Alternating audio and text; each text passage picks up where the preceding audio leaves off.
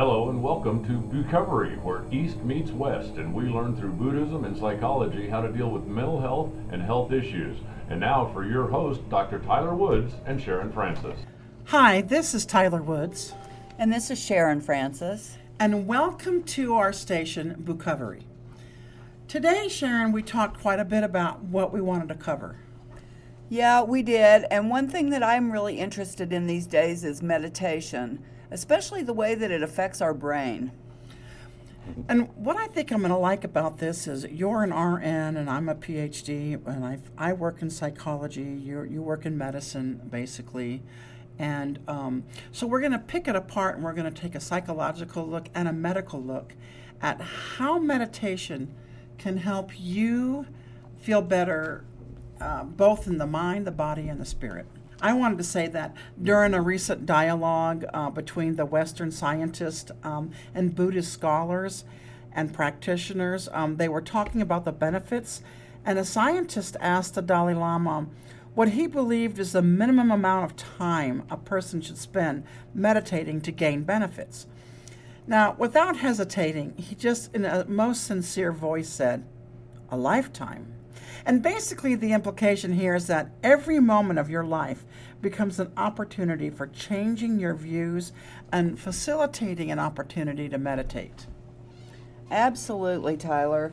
Um, one thing I was thinking about when I was getting ready today is that once you start a practice of meditation, how important it is to maintain that practice for a lifetime so that our brain doesn't revert back to its old habits and old ways. And I have to tell you that, you know, for me, um, you know, I had some events happen this summer that uh, made me really look at how can I uh, use meditation to feel better about who I was and what I was going through. And um, and I did a lot of researching. And Sharon and I, we've been going to Buddhist temple together and everything. And you know, Sharon, um, something I want to talk about real quick is. You know, meditation is commonly used to treat mental health disorders, um, addiction, and everyday stress, as well as heal physical ailments, as you know. But meditation is mind without agitation. Wow, I love that because one of the things I wanted to talk about today is how meditation affects what we call the me center. And that's that part of our brain that processes information related to ourself and can also misinterpret feelings that we're having, even tactile feelings like an itch or something like that. When run through the me center, if the me center of our brain is agitated, then that can cause a lot of anxiety. And one thing that meditation does, it actually calms down that part of our brain. Yeah, I call it uh, becoming less reactive through meditation. Absolutely. You know, and meditation actually, uh, as you said, it changes your brain. And with that, it will change the way your body responds to stress, which works wonders actually on depression, anxiety, and post traumatic stress disorder. And even the military, and this is great news, the military is actually using meditation to treat PTSD more humanely. And as you know, stress can um, cause agitation, and uh, something most of us deal on some level is um, trying to de stress the best we can. Absolutely. And, you know, from a scientific perspective, another thing that meditation does for the brain is it changes the amygdala, the part of the brain that's responsible for that fear that we have, that fight or flight response that is so distressing to people that deal with PTSD. Um, it'll actually um, help break the connection between the two brain regions that are responsible for that flight or fight or flight reaction and also decrease the stress hormone cortisol Mm-hmm. which is responsible for so many negative effects within our, our brain and our body in general Yeah, and I would think that it would, um, you know, decrease stress and anxiety and irritability and heighten um, creativity. Now, you were talking about the hormones and, and, and how um, meditation can help with that.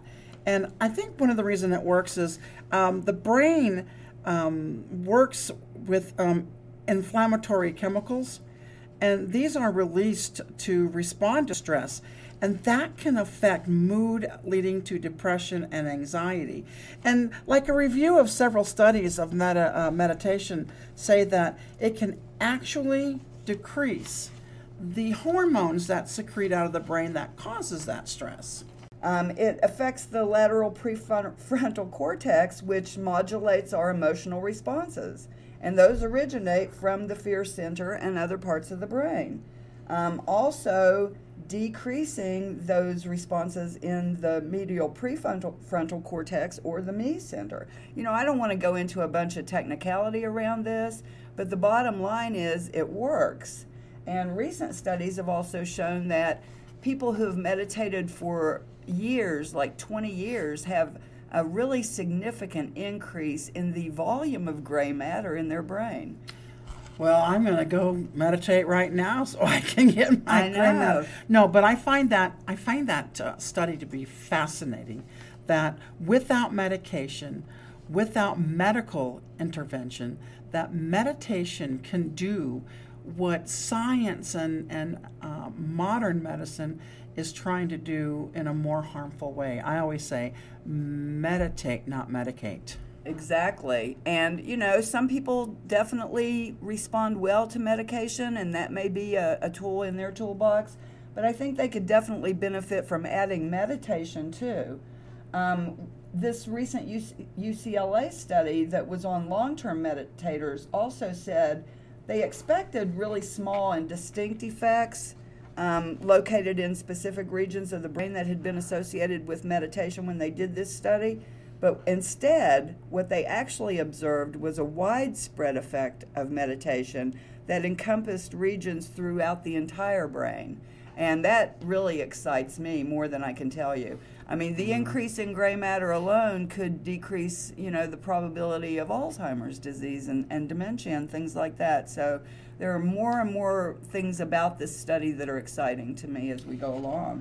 Well, I think what's fascinating, Sharon, is that um, we're actually spending more time on studying meditation and, and the effects that it can have profoundly on physical and emotional health. You know, in Canada and places like that, schools treat ADHD with meditation. Um, and I think as, as therapists and counselors and psychologists are concerned, um, they know that we tend to carry around our emotional baggage with us and our energy fields, and, and this weighs us down. A simple meditation can help you release these painful emotional burdens, and it can actually literally transform your life.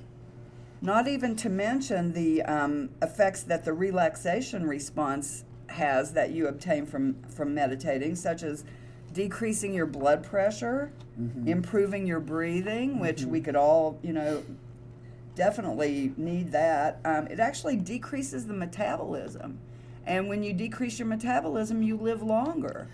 Well, and it helps your heart rate. I remember Absolutely. last year when I was in the hospital and I had had a heart attack.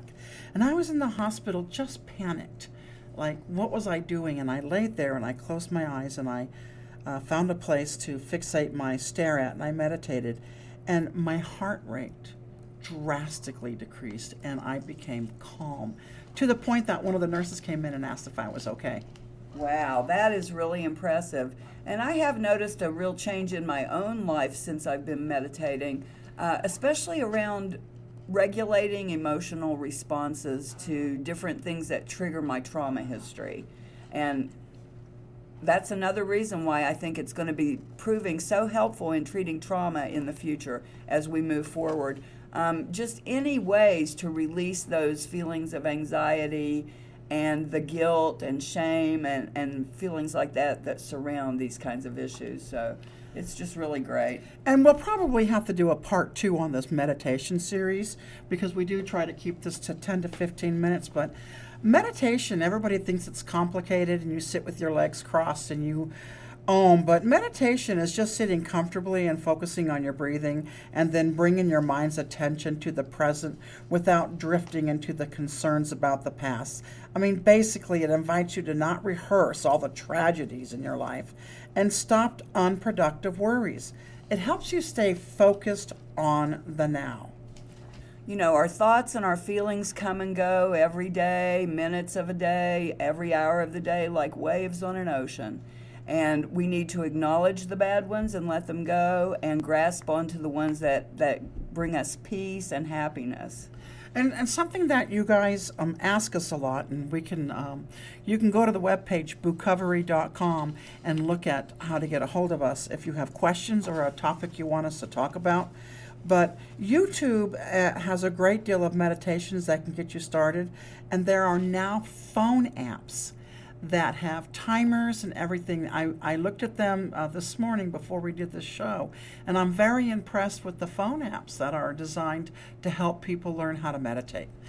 Absolutely. There are all kinds of different ways and different types of meditation, and I think actually we could cover those in a in another blog and do a whole series on different types of meditation. Yeah, I think we can. How, and the benefits of the different types. How about this? How about we take them through a real quick meditation? Sounds good to me, Tyler. Okay.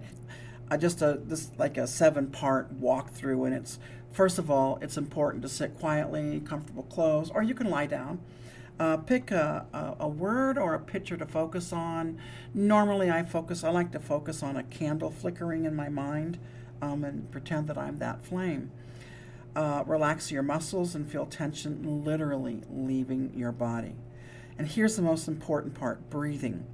Breathe slowly and natural, and as you do, become aware of the movement of your breath as it comes into your body and it leaves your body.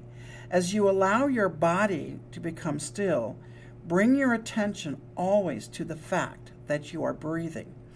The next thing to remember is try to have a passive attitude. Don't worry if other thoughts come to your mind because this is a practice and it takes time. Simply say to yourself, that's okay, and then quietly and gently just return back to your focus. Continue just breathing and looking at the imaginary candle in your mind and breathing, and do that for 10 or 12 minutes. Um, at first, though, it might be good if you could have a timer, an egg timer, so you don't keep looking at the clock and just put it at five minutes. And all you have to do is close your eyes, let everything leave your mind, and just breathe and do that till the timer goes off. And you may notice some space between your otherwise busy thoughts. And that's the real nature of your mind. That's the state of mind that you want to be in all the time. And if you practice and continue to meditate, you'll be able to find that peace of mind and be in that state of mind all the time. Well, let's let our audience go for now. Remember, bookovery.com, and you can see some of the stuff that we're doing there. You can catch us on YouTube as well. We're now on YouTube with Bookovery, and um, eventually I think we're going to be on Facebook, Bookovery. So check us out, and if you have questions or you want us to hit a certain topic, let us know. We'd love to hear from you. I'm Sharon Francis. Don't forget to breathe. And I'm Tyler Wood saying, walk in peace.